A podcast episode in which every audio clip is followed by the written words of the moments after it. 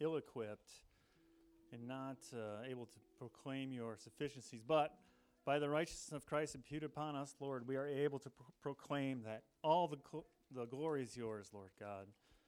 And uh, we just thank you for the opportunity. May your word go forth this morning, Father. You be glorified in what is said. May the light um, that shone among the shepherds be the same light, Lord, that shines among us today. And we pray, Lord, that you are with us now, that I'm a weak vessel, Lord, as I bring your word, that um, you may be magnified, glorified, and boasted of greatly now and forevermore. In your name we pray. Amen.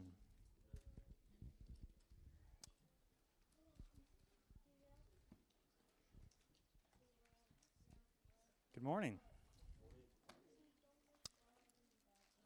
So, I didn't do that bad a job last time. I'm here again.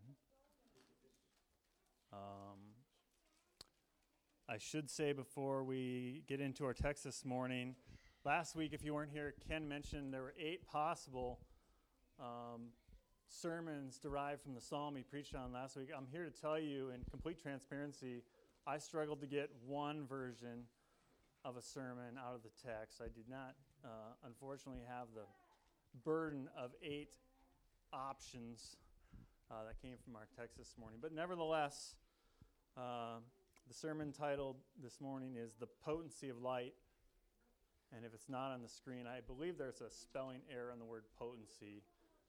There might be two T's in it. So for all you grammatical um,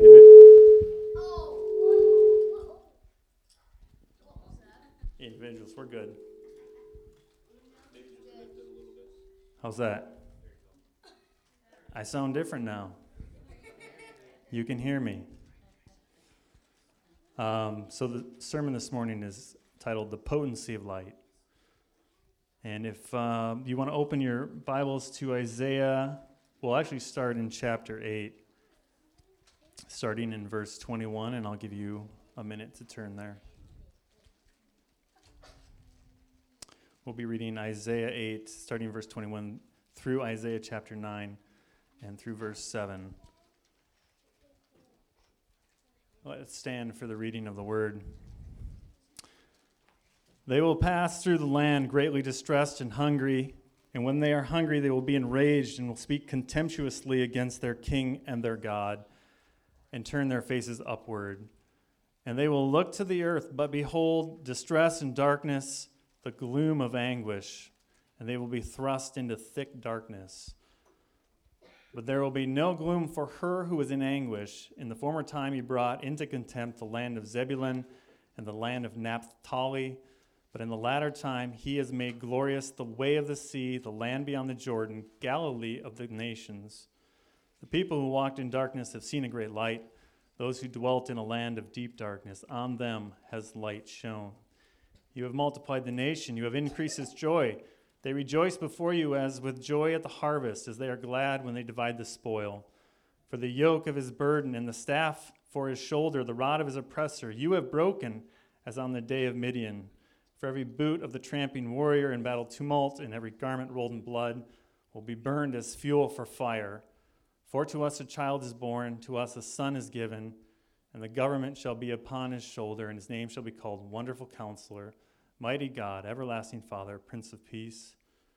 Of the increase of his government and of peace, there will be no end on the throne of David and over his kingdom, to establish it and to uphold it with justice and, right- and with righteousness from this time forth and forevermore.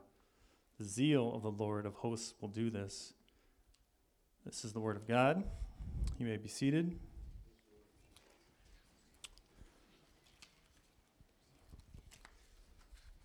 So here we have this prophecy recorded by the prophet Isaiah 735 years before the birth of Christ. This prophecy was given to the people of God, the people of Judah, the southern kingdom, at a time of real transition in their life circumstance. They were moving from a time of political and social stability and economic security into a real time of uncertainty. And it was actually going to be a time of suffering and difficulty.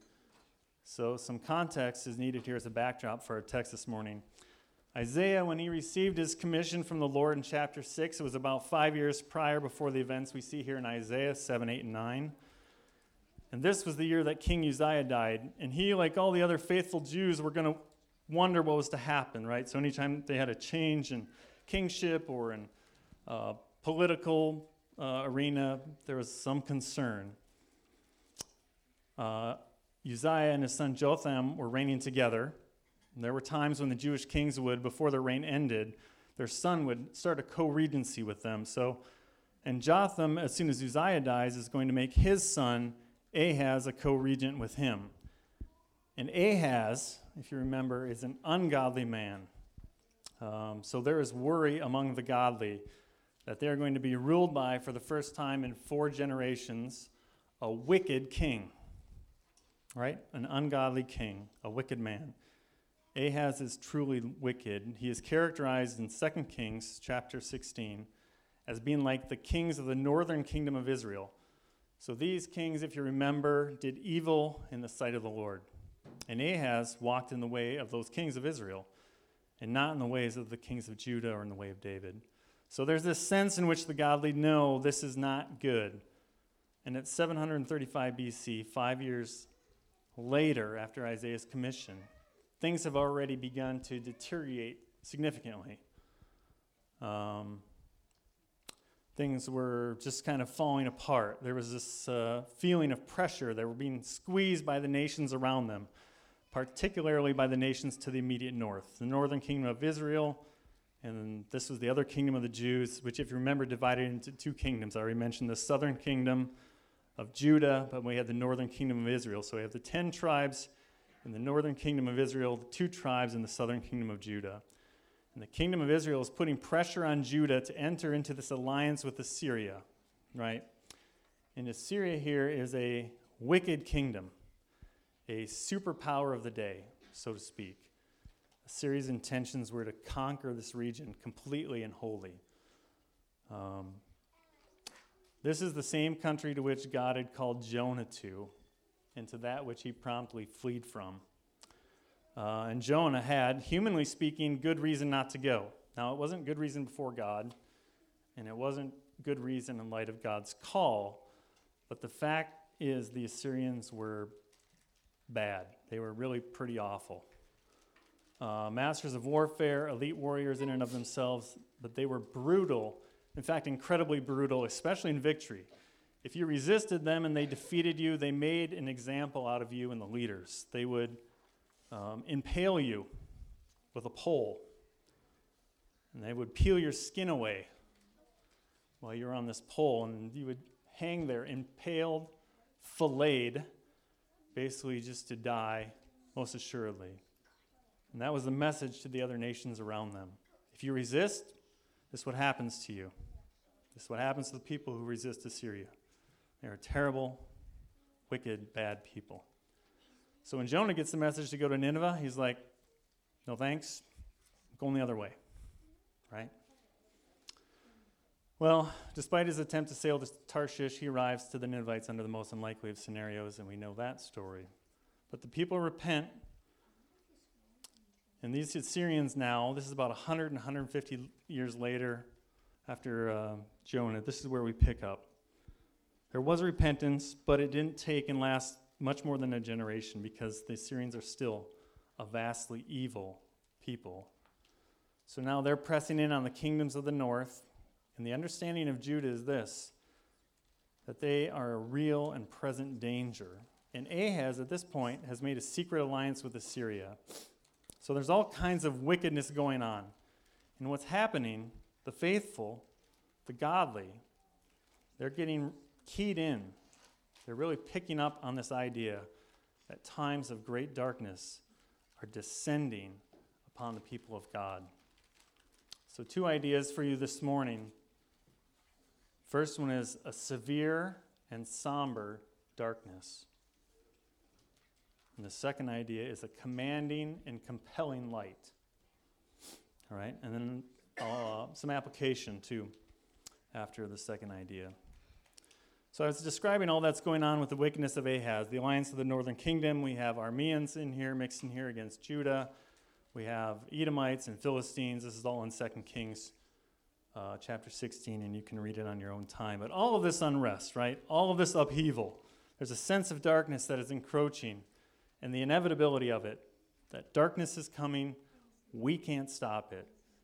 The Assyrians are on their way, marching, the footsteps basically, hear the footsteps coming. That's what leads us into the end of chapter 8 that we have just read this morning. And we will look upon the earth. So, this is God is going to bring suffering. What's going to happen? Some of the people are going to turn to God, and some of them are going to, and some are not, essentially. And the ones that don't turn to God will. And this is what we read in the end of the eighth chapter of Isaiah Look to the earth but behold, distress and darkness, the gloom of anguish, and they will be thrust into thick darkness. The reality is the suffocating weight of the darkness that is there. And God chooses to give a vision to the people of what's going to happen in 700 years, or a little over 700 years. So we have this, we have the Assyrians. Eventually, we're going to come in. Um, it, it was really waters up to the neck for Ahaz at this point. But they don't lose to the Assyrians. God will actually drive back the Assyrians at this point. But after that, we have the Babylonians, if we recall. So the Babylonians actually conquer Judah, take them off into captivity for 70 years. And then after that, Persians. After that, Greeks. There's a brief time of some independence in there, but it's tumultuous, right? And then we have, uh, after that, we even have Romans. So we have under these reigns of various kingdoms and at different levels at di- different times, varying degrees of darkness spiritually. We can identify and relate to much of what is written here in Isaiah, can we not? Especially when we think about our day, how things are going spiritually. There's this rapid decline into immorality, and one that seems to accelerate with each passing day. So, I kind of thought about all the various things I could cite in terms of immorality. The list is long. One that struck me is the idea of autonomy. I use the word here to mean self law, autos nomos, the very idea that you determine for yourself, right? You're not under anyone else's authority. So, here today in our present time, we have this greater autonomy of gender where people are assuming the prerogative of God, right? How wicked, right? We would have the so called determining rights to, to assign who we are. And this is a whole other level of depravity. We see it in our culture, we see it in our time. So, in this passage, he talks about what they were going through in Isaiah, times of Isaiah. And the words here used in chapter 8, verse 22, I want to highlight them darkness, gloom, and anguish. Okay? Darkness, gloom, and anguish. Darkness, we all know what darkness is, right? The absence of light. Been in, if y'all have gotten up in the middle of the night, tried to navigate your home in the dark, most of you would end up with a sore toe or banged up knee. This is darkness the, the revelation of God is becoming more and more suppressed. Evil was dominating the culture, so darkness was growing, and the darkness was real. And that darkness leads to gloom. We read that here at the end of chapter 8. It's interesting here that the word gloom in Hebrew can actually be at times translated as darkness. Though here, the difference is, although it can be interpreted as darkness, it tends to picture more of a darkness on the inside. Okay? So, the effect that external darkness has on one's soul. It's darkness on the outside that moves into the soul. Okay, and so I'm, this sounds repetitious. You'll hear a lot of darkness and gloom. Thrust into thick darkness. Dark, dark, dark. The idea here that darkness is so prevalent, it's deepening, it's becoming palpable. You can feel it. And that leads to gloom of the soul for the people of God. Painful reality is that as believers, we can at times feel deep darkness, great darkness. And this is something that happens throughout history. And if we find ourselves in those times, if that time is now, the tendency is to have gloom, right? to have the external darkness begin to affect our souls, our hearts, so that we let the darkness lead us toward despair, to gloom, to depression. How many of us get that phone call where find out a loved one has a terminal disease? How many of us find ourselves in strife in our home or our jobs or our work or our relationships? There's despair. There's depression. It's easy to think that way. You just look around us at the deterioration of society, and more than that, can be even the t- deterioration of the church, right? Stories of churches closing their doors, shutting down. This is gloom. This is external darkness filling the souls of the believers. And we just look at these things and it really does affect us. And then this word anguish darkness, gloom, anguish. External darkness that presses into the gloom of our heart. And this anguish is a word here which picture, pictures an outward pressure that results in a strong internal motivation. Okay, it's the same word that we see translated the same way in chapter 8, verse 22. If we flip the page in my Bible, anyway, in uh, chapter 9, verse 1. Same translated word. But the idea here is to be in a narrow place. It means to be confined, bound, restricted, okay, to be in a tight place that you can't get out of. To be pressed in and be pressured that you can't get away from it. So the darkness has become gloom and now it's pressing in and you feel trapped by it. That's the idea in this anguish. It makes you want to escape, makes you want to move, get out from underneath of it. It's an internal desire to want to escape our circumstances. This is the anguish that they were pressed into. That's what he's describing here. That is the reality of what the people of God were experiencing. They were tempted to let the external darkness become gloom in their hearts and to lead to this unsettled anguish of the soul. I'm here to tell you this is not productive to the things of God. Brothers and sisters, this is not productive for the things of God. And we can be just like them. We need not sit around and meditate on evil, evil doers. But the wonder of the passage is that in the midst of these dire circumstances, God gives them a glorious news. They don't have to live in this gloom and anguish. They can live in light, in joy, and freedom. We have a clear progression in this text. It's a stark reversal. Remember, darkness that becomes gloom, which becomes the sense of bondage. So we have darkness, gloom, anguish. Let's look at what he does here in verse 1 of chapter 9. But there will be no gloom for her who was in anguish. In the former time, he brought into contempt the land of Zebulun and the land of Naphtali. But in the latter time, he has made glorious the way of the sea, the land beyond the Jordan, Galilee of the nations. So, if you remember, well, I'll share with you, maybe you don't remember at all. The land of Zebulun, the land of Naphtali, this was the northern regions of Israel. Okay? So, this, this was the very first boundary of Israel to be assailed by the Assyrians. They were the first ones to go into captivity, to be enslaved, to be warred against. So, if uh, these tribes were taken off, often in captivity by the Assyrians over and over and over and over again. Darkness was probably something they, they were used to. Anguish was a feeling that they became accustomed to. All right? Let's turn to Matthew chapter 4.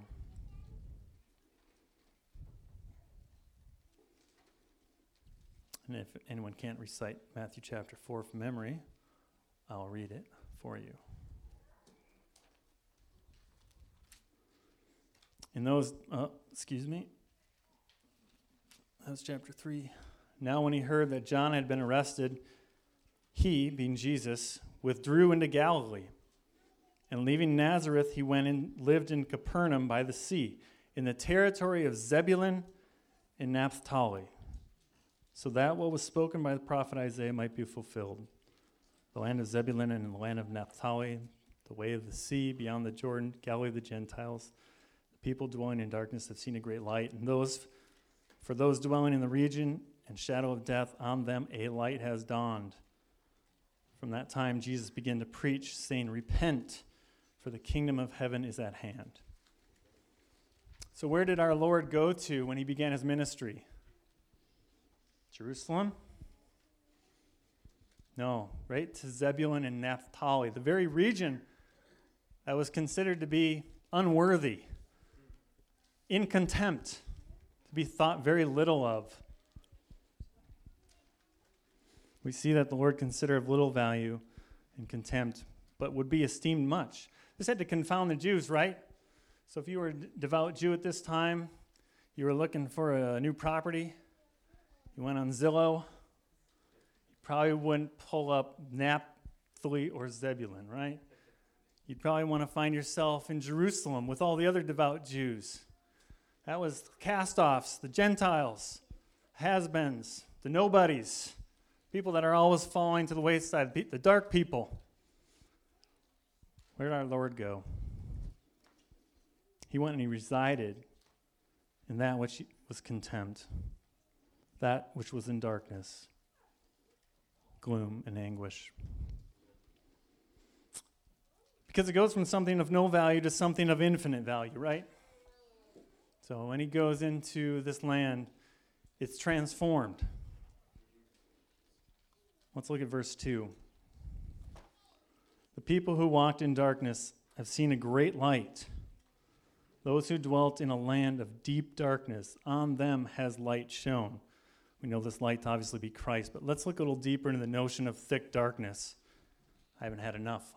I'll talk more about darkness. Um, verse 2 is also read here as they that dwelt in the land of the shadow of death. This language does not apply alone to the notion of death itself. It's every hopeless sorrow is the shadow of the grave. Every hopeless sorrow that we have is a shadow of the grave. Every notion, every attempt to be just, every attempt to be fair and merciful apart from God, death reigns supreme over human thought. Absolutely supreme. There is no so called better times. There's no so called looking forward, which can come and comfort the weary heart of man and cure his grief over every city, every throne, over the groves of philosophy, over the gardens of pleasure, the same shadow, the same darkness is cast.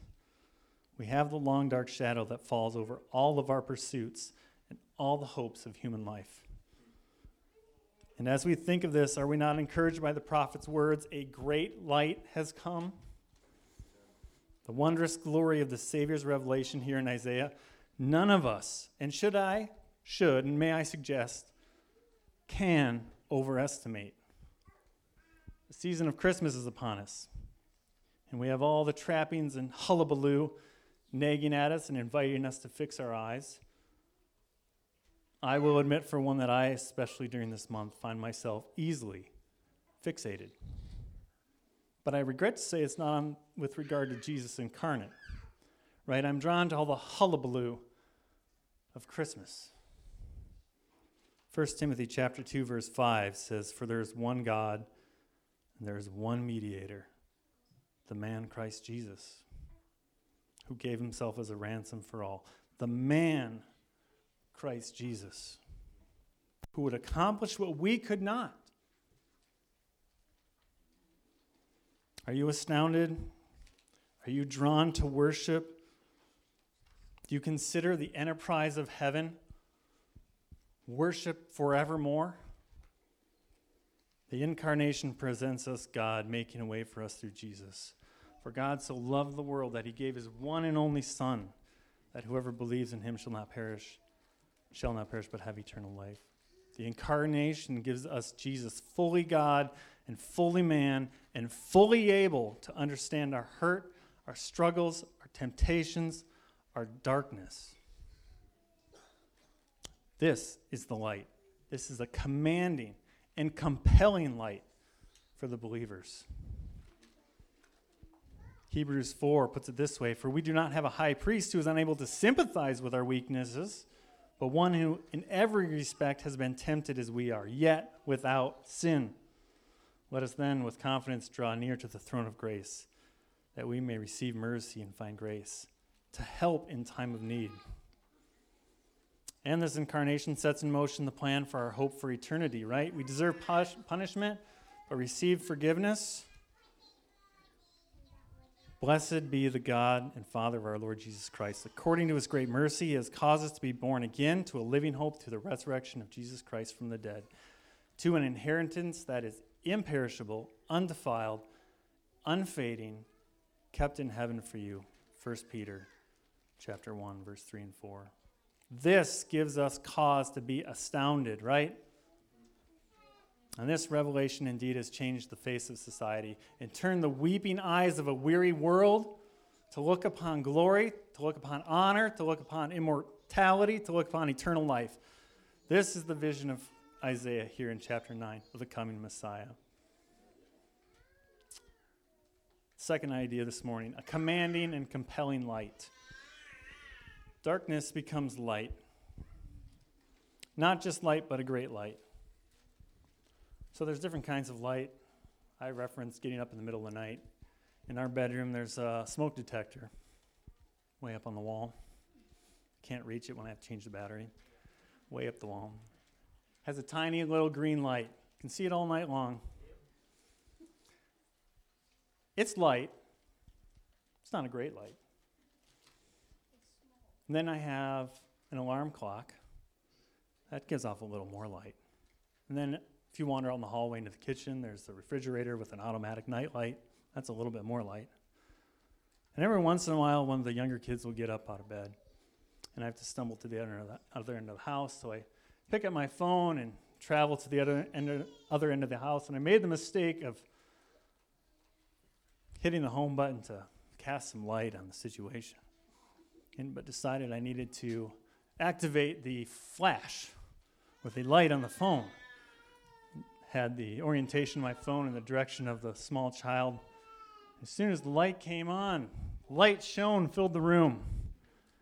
And the child was in great light. It's a blinding light, it's a light you can't ignore. Everything is revealed. This is a, a great light. John 1, chapter 1. In the beginning was the Word, and the Word was with God and the Word was God. He was in the beginning with God. All things were made through him, and without him was not anything made was not anything made that was made. In him was life, and life was the light of men. The light shines in the darkness, and the darkness has not overcome it. This great light is a light that cannot be overcome. Cannot and will not be overcome. So darkness becomes light. Verse 3 You have multiplied the nation, you have increased its joy. They rejoice before you as with joy at the harvest, as they are glad when they divide the spoil. So gloom here becomes gladness, becomes joy. It's a kind of joy that makes the heart leap.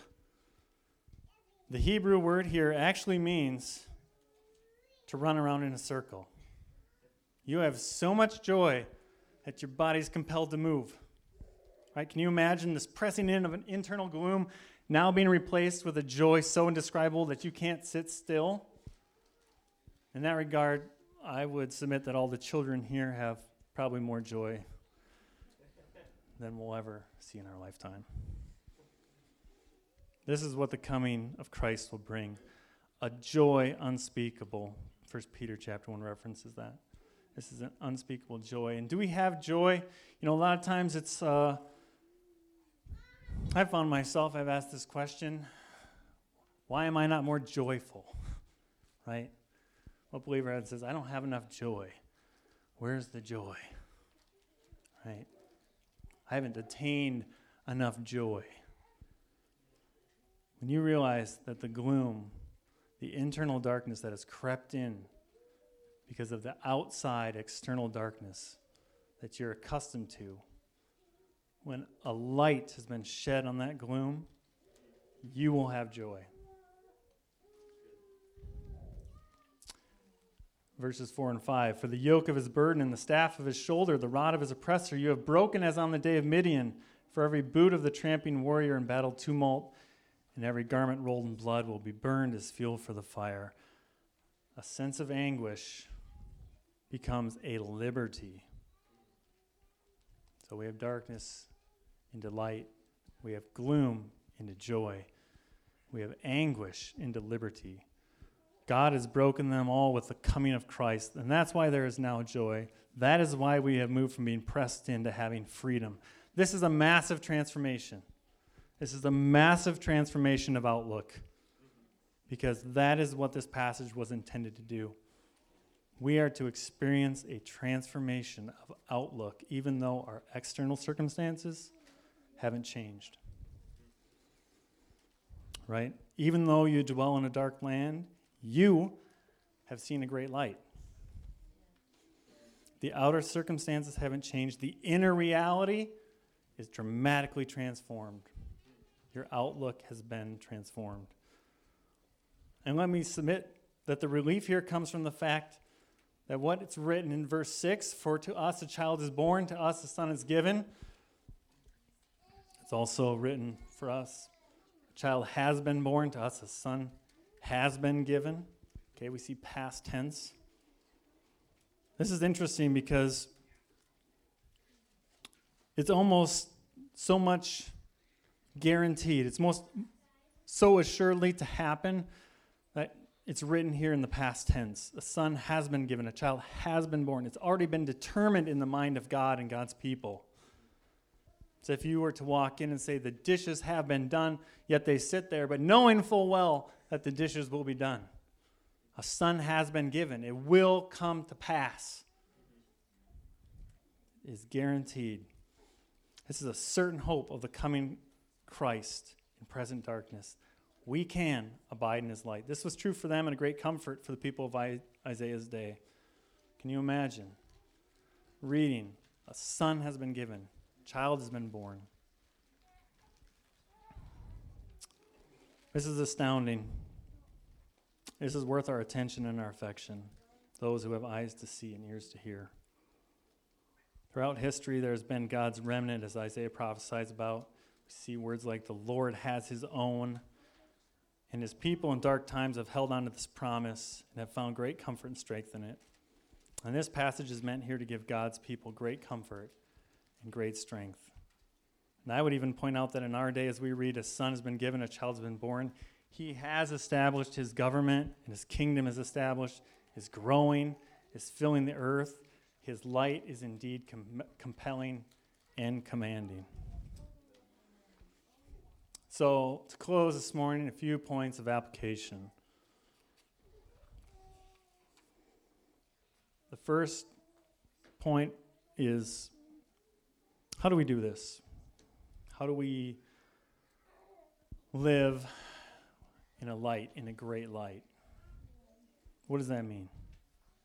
It doesn't mean turning your light on your phone, walking around.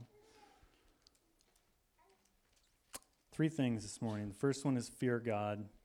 If we turn back to the eighth chapter in Isaiah, we'll read starting in verse 11. For the Lord spoke thus to me with a strong hand upon me and warned me not to walk in the way of this people, saying, Do not call conspiracy all that people, all this people calls conspiracy, and do not fear what they fear, nor be in dread, but the Lord of hosts, him you shall honor as holy.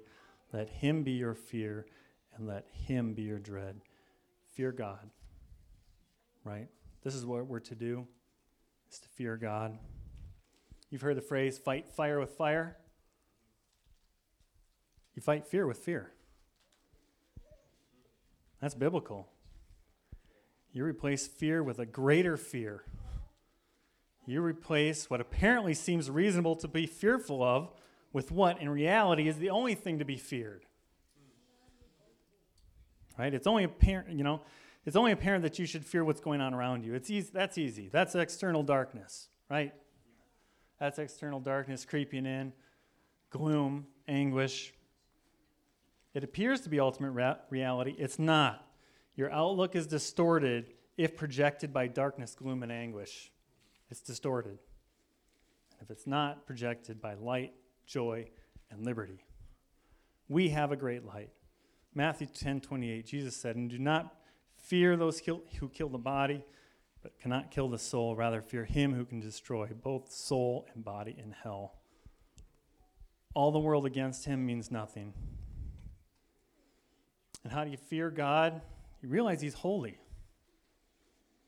You know, the land which Moses walked was made holy in God's presence. The Ark of the Covenant, in the room that it was placed in the temple, it was called the holy place. Right? Set apart. In Isaiah 6, and his commission, what does Isaiah say when confronted in the presence of the Lord and his holiness? Woe is me, for I am lost. Job also says, I am of small account when put in the presence of God. Woe is me, I am in small. To fear God and regard him as holy is not to shrink back, though it's not a resignation, but the proclamation of the Holy One, able to do and accomplish his purposes. You know, the Lord set apart, high and exalted, nothing in all of creation able to match his glory, nothing in all of creation able to match his power, nothing in all of creation able to match his purity. This is God holy. Fear a holy God. Church, we are called to be set apart. We are called to be holy. Secondly, cling to his word. Verses 15 and 16, and also in verse 20 of chapter 8. Starting in 15, and many shall stumble on it, they shall fall and be broken, they shall be snared and taken. Bind up the testimony, seal the teaching among my disciples. up to verse 20. To the teaching and to the testimony, if they will not speak according to this word, it is because they have no dawn. Cling to his word. Now, this has a personal meaning, and I'll share this because when you cling to his word, things change, right? I admittedly, early on in my Christian walk, dismiss the Word of God, right? Would take it in small chunks, small bites here and there through a quick devotional. That's enough of God's Word. A little passage here, a little passage there. That doesn't do it. That will not chase away the darkness. That's not enough light. And only until recently have I been convicted. You know, it starts with having children, having a family, leading your family as a father. What becomes important? The Word of God. Cling to the Word of God. Philippians 4 8. Finally, brothers, whatever is true. What's true? Right? This is true. Whatever is honorable. What's honorable? God. Whatever is just. What's just? Lord. The plumb line of his righteousness and his justice. Whatever is pure. What's pure? God's pure. Whatever is lovely. What's lovely? Lord. Whatever is commendable. What's commendable? God. Right? Are we commendable? No. If there is any excellence, what is excellence? Lord is excellent, right? Christ is excellent. His light is excellent. If there's anything worthy of praise, what is worthy of praise? Lord. Think about these things. Brothers and sisters in Christ, we have fallen powerfully, powerfully short of thinking of these things. We have succumbed to external darkness, turning into gloom of our souls and hearts. Being caught in a place where we are bound, restricted, unable to escape, begging, yearning for ways out. Cling to His Word. Fear God, cling to His Word, submit to His kingship. The reason darkness becomes light, the reason gloom becomes joy, The reason anguish becomes liberty and freedom is because you are no longer, you have been released from the bondage by submitting to this new king. This king delivers. And in his deliverance, our submission and obedience to him is the ultimate liberty. The reason that these things have happened is God's people are submitting to the government of his king. He mentions here in Isaiah the throne of David over his kingdom. Jesus is king. And if you want to have his joy and his light and his freedom, you have to submit to his kingship. We must call him Lord. You don't just get to take Jesus part way, right? And just say, I want you as Savior, but not as Lord. His people are submitted to him. You see an example of this in 1 Peter chapter 3, where we see suffering, suffering, suffering. It's a part of normal Christian life. Now, who is there to harm you if you are zealous for what is good? But even if you should suffer for righteousness' sake, you will be blessed. Have no fear of them, nor be troubled, but in your hearts honor Christ the Lord as holy. Set him apart as Lord. This arises from our submission, and it is the reason for the hope that is within, right? That's what Paul or Peter goes on to say in chapter 3. Honor Christ the Lord as holy. He is your Lord. And in our call to submit his, to his kingship, may we ask him what he would have us do. Right? Cling to his word, fear God, ask him what he would have us do. If Christ is your Savior, then he should be your King. Amen. Let us pray. Father, we just thank you that we can proclaim that you are King, and you are Lord, and you are holy. Lord, we repent. I repent, Lord, of allowing the darkness, the influence of the outside, what feels like impending, fearful situation to cloud and darken my soul and my heart. Lord, so much so that it's sometimes impossible to see a light, but you are a great light, a commanding, a compelling light that demands of us, Lord, obedience to your scripture, to your word, to our King. Father, would you just move among our hearts? Help us to see, Lord, with light. Help us to go up from here, Lord, wanting to fear you more, wanting to be in your word more. Lord, wanting to revere you to the highest esteem. We recognize that we are the land of Zebulun, the land of Naphtali, unworthy of your presence, unworthy of your coming, unworthy to be saved and to be rescued, but yet, Lord, you have. You'd come as a baby. When you started your ministry, Lord, you went to that region to save those that were in contempt. I was the one in contempt, Lord. You've rescued me, you've rescued us, and we thank you. And it calls us, Lord, to want to worship you forever and forevermore. In your name we pray. Amen.